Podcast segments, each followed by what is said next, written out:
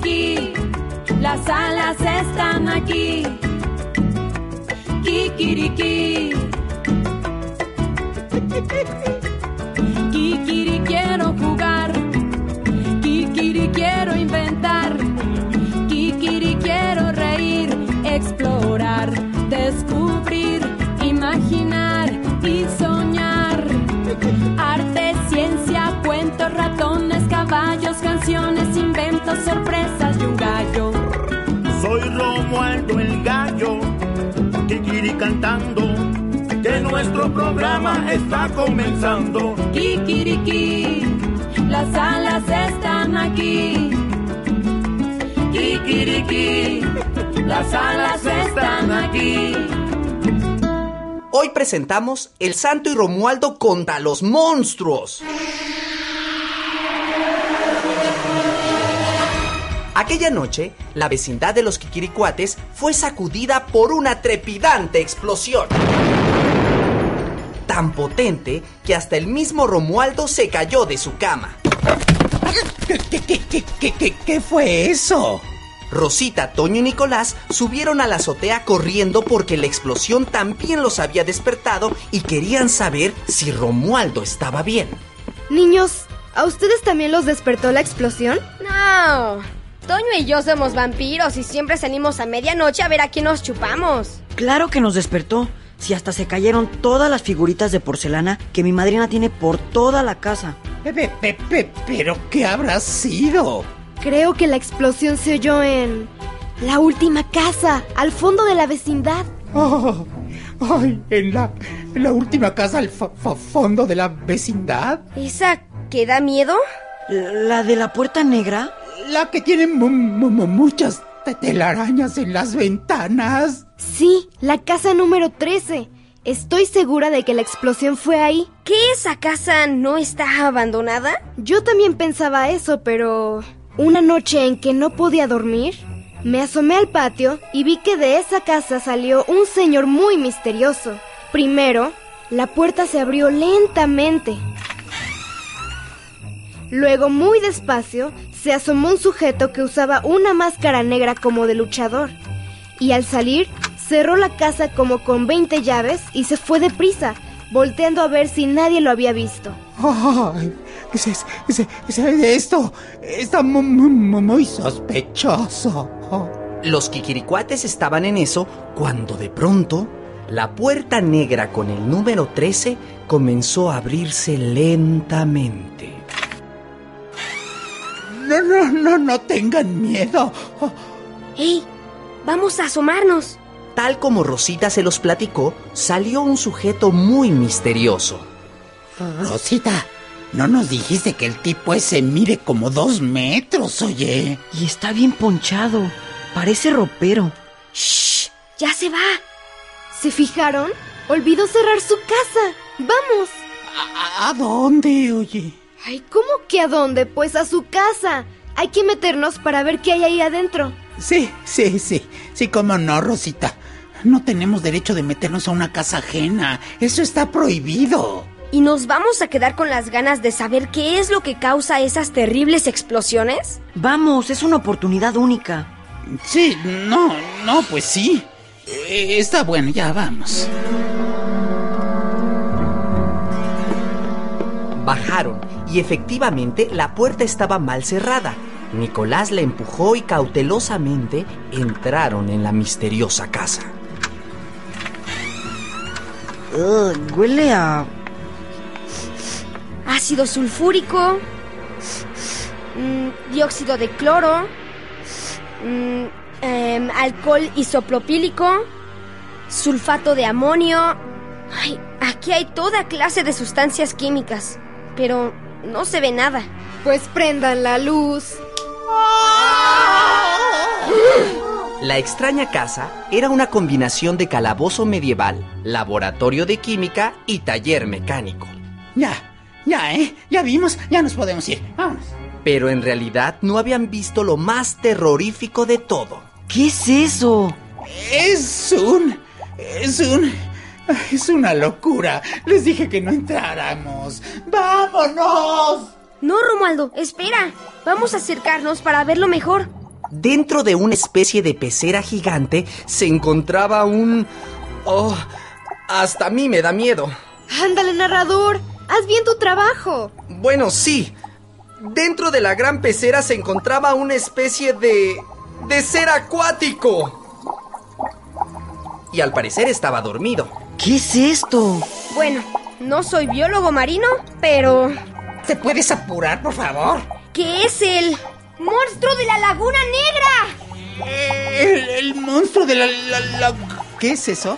Para los que no sepan, el monstruo de la Laguna Negra es una horrible criatura mitad pez y mitad humano. Tiene una espantosa cara de sapo, peligrosas garras y el cuerpo escamoso y bien verdoso. Ah, se me olvidó decirles que se alimenta de humanos. Oye, bicho. Bicho. Despierta, sapo superalimentado. No, está bien dormido. Estaba. El espantoso monstruo salió de la gran pecera y fue corriendo tras los espantados kikiricuates. ¡Co- co- co- co- co- ¡Corran! ¡Corran hacia la puerta! Pero en ese justo momento, el misterioso y fortachón encapuchado negro regresó a su laboratorio. Cayeron en mi trampa.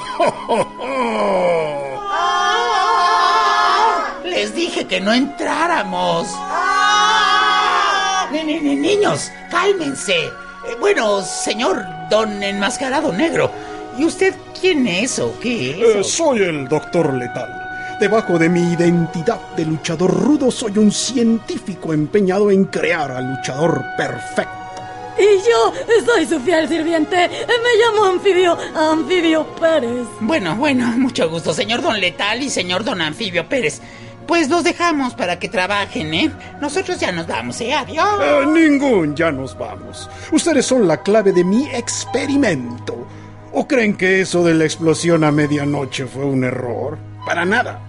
Lo hice para traerlos a mi trampa. Oiga, ¿y no prefiere que regresemos mañana? Es que ya tenemos sueño y su experimento no va a salirle bien. Sí, mañana que es sábado venimos con tiempo a ayudarlo. Ustedes nunca saldrán de aquí. Ni- ni- ni- ni- niños, pónganse detrás de mí. Yo, yo seré mu- muy, cobarde. Pero cuando se trata de defender a mis amigos, se me sale el gallo de pelea que llevo dentro.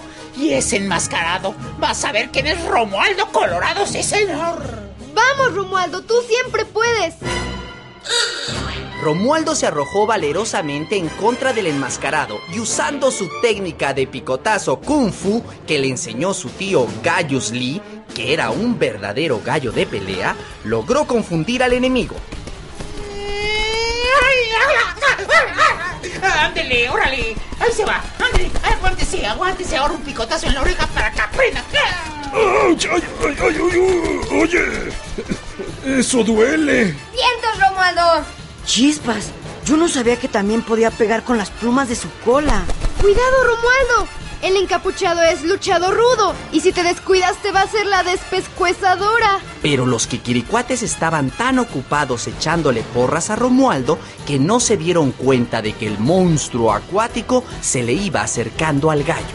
Cuidado, Romualdo. El renacuajo gigante está detrás de ti.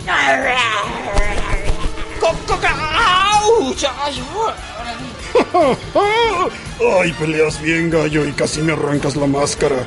Pero no eres muy listo.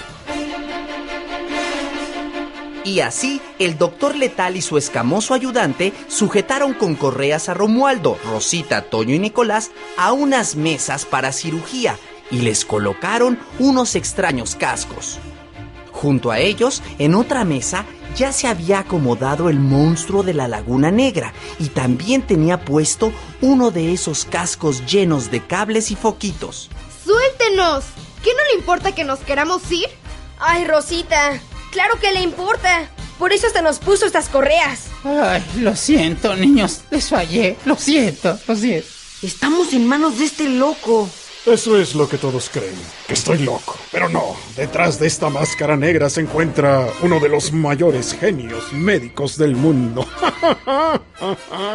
¿Y qué tiene que ver eso con nosotros? Yo, el doctor letal, estoy a punto de crear al luchador perfecto y por eso los he traído aquí. Todo esto es parte de un plan. Cuando supe que existía un gallo reportero y tres niños valientes que lo acompañaban en sus aventuras, decidí instalar aquí mi laboratorio. Yo dejé que Rosita bebiera aquella noche. La explosión que los despertó tampoco fue un accidente. Y cuando salí, dejé la puerta mal cerrada para facilitarles la entrada. ¿Por qué cada que termina una frase se ríe? ¿No le han dicho que eso es irritante? Por favor, ¿quiere alguien explicarnos qué pretende hacernos? En ese momento, Anfibio Pérez, el monstruo de la Laguna Negra, habló. Mi amo planea reunir la fuerza del gallo Romualdo, la inteligencia de Rosita, los conocimientos de Nicolás y el valor de Toño en un solo cuerpo, el mío. Y de esta forma yo, Anfibio Pérez, me convertiré en el luchador perfecto. Me presentaré en los cuadriláteros de lucha libre y con mi fuerza e inteligencia superiores les ganaré a todos. A todos, menos a uno. ¡El santo! No, no, no, no, no, no. No lo puedo creer. Entonces sí existe. El santo sí existe.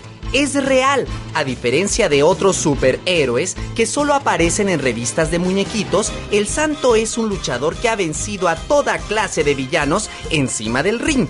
Pero además, en las 53 películas que filmó entre 1958 y 1982, no deja a un solo monstruo ni villano sin sentir sus famosas llaves y catorrazos. Doctor Letal, deje ir a esos niños. Y también al gallo. Este asunto es entre usted y yo. Libere a los niños y al gallo. Santo, jamás olvidaré cuando me humillaste en la Arena México en aquella famosa lucha de campeonato de 1953. Yo estaba en la cúspide de mi carrera y tú, tú, lo echaste todo a perder. Por eso, cuando suba esta palancota, pasaré la fuerza, el conocimiento, la inteligencia y el valor de los kikiricuates a mi monstruo.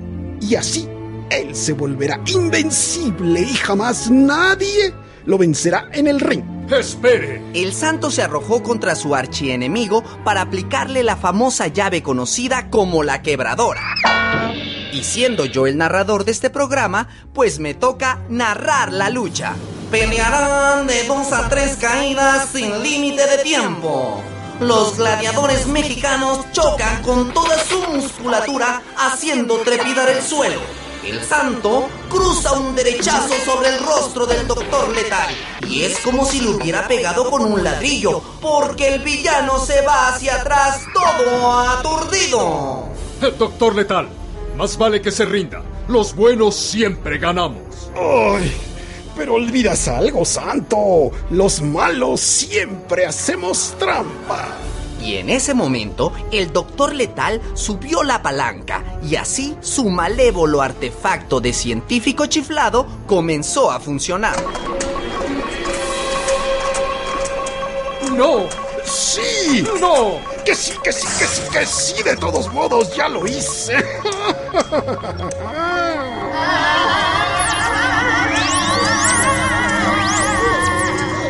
pocos segundos el anfibio Pérez terminará de recibir las cualidades de los kikiricuates. ¡No se ría así! Al ver que el doctor había encendido la máquina, el santo se arrojó a ella con los brazos extendidos, justo como si se aventara fuera del ring entre la segunda y tercera cuerda. Pero... De quién sabe dónde surgieron una bola de zombies que lograron sujetar al santo antes de que desconectara la máquina transferidora de cualidades. ¡Rápido, Santo! Que siento como que mi inteligencia se me va. Ay, yo siento como que mi cerebro se va quedando vacío. Es por culpa de la máquina. Yo ya casi no tengo valor. Y yo, yo me siento más débil que un pollo colgado en el mercado. Santo, haz algo, pero ya. ¡Aguanten! ¡Aguanten un poco más, niños! Pero el santo parecía tener problemas con los zombies, pues eran demasiados, incluso para el enmascarado de plata, y ni sus famosas patadas voladoras servían de mucho. Ay,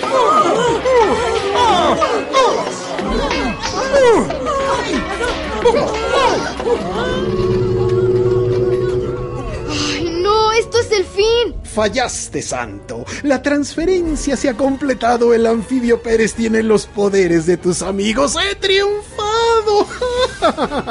Ah, ya chule con la risita, ¿no? El anfibio Pérez se incorporó, se quitó el casco transmutador y al levantarse de la mesa dijo... Ahora lo veo todo con claridad. Eh, si bien soy más poderoso, gracias a la energía del gallo Romualdo, eh, la inteligencia de Rosita, el conocimiento de Nicolás y el valor de Toño, eh, también puedo comprender que eh, no quiero ser malo. ¿Qué qué? Así es, antes cuando yo solo tenía el cerebro de un pez beta, me parecía buena idea servir a este villano, pero ahora que soy inteligente, me doy cuenta de que la maldad eh, no debe vencer. Anfibio, si te rindes en este momento, te juro que te voy a vender charolas de unicel en un supermercado. Eh, sí, puede ser, eh, pero ¿qué pasaría si al contrario, entre todos te vencemos a ti? Eh, zombies, escúchenme. Y aunque parezca increíble, los zombies dejaron de luchar contra el santo y voltearon a ver al anfibio Pérez. Hasta ahora hemos sido esclavos de este científico chiflado, eh, sin darnos cuenta eh, que ayudarlo en sus planes malvados nos hace aún peores de lo que ya éramos. Ya sé que ustedes no tienen cerebro, pero piensen, o al menos inténtenlo. Eh, ¿Qué ganaremos siendo los malos de la historia? No lo escuchen, no lo escuchen. No, no, déjalo que hable. ¿Y qué ganaremos ayudando a alguien que siempre nos ha tratado mal? El pescadote, ese tiene razón. Unamos nuestras fuerzas en contra de este villano. ¡Ja! No crean que podrán contra mí. ¿Se acuerdan de la explosión que provoqué? Sí. Ah, pues aquí en mi laboratorio tengo una bomba 100 veces más potente. Y si dan un paso más, la haré estallar. Y toda la vecindad quedará convertida en polvo. Pero en ese momento llegaron al ataque todos los vecinos de la vecindad, porque debido a tantos trancazos, patadas y gritos, acabaron por despertarse.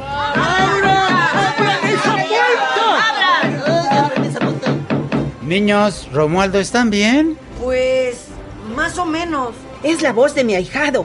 Ese encapuchado negro va a conocer a Doña Chona. ¡Abran! ¡Oh, no! Si es la doña Chona que yo conozco. No me conviene abrirle. ¡Rápido, anfibio! ¡Abre esa puerta! ¡Deja que entren a ayudarnos!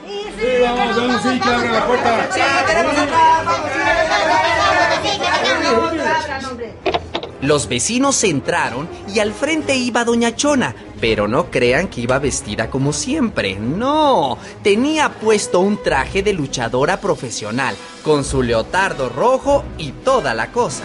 No, tú eres la pantera chona que más de una vez me dio una paliza en la Arena México.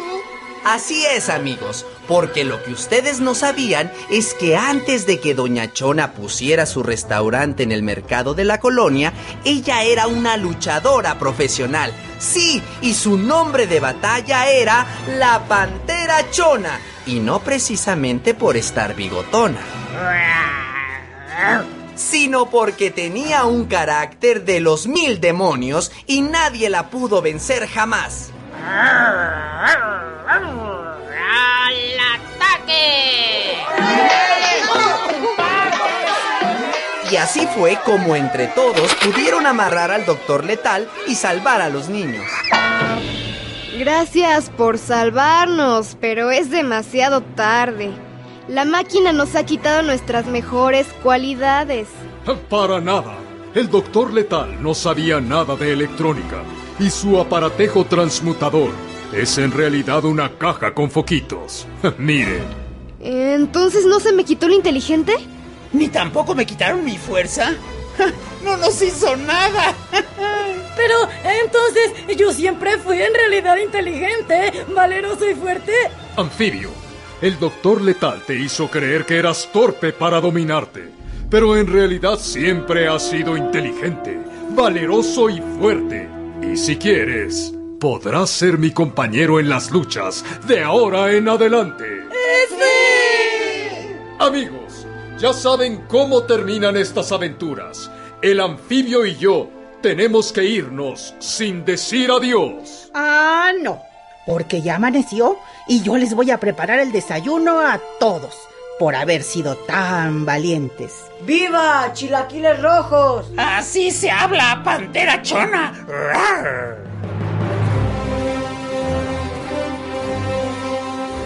Y así termina esta película. Bueno, esta aventura radiofónica. El doctor letal fue entregado a la policía y por los zombies no se preocupen, que rápidamente encontraron trabajo en un canal de televisión dando las noticias. Si te quieres ganar un paquete de libros de alas y raíces, solo debes mencionar cinco películas que haya filmado el santo, el enmascarado de plata. Manda tu respuesta al correo artenautas.correo.conaculta.gov.mx. No te pierdas nuestra siguiente aventura. ¡Hasta pronto!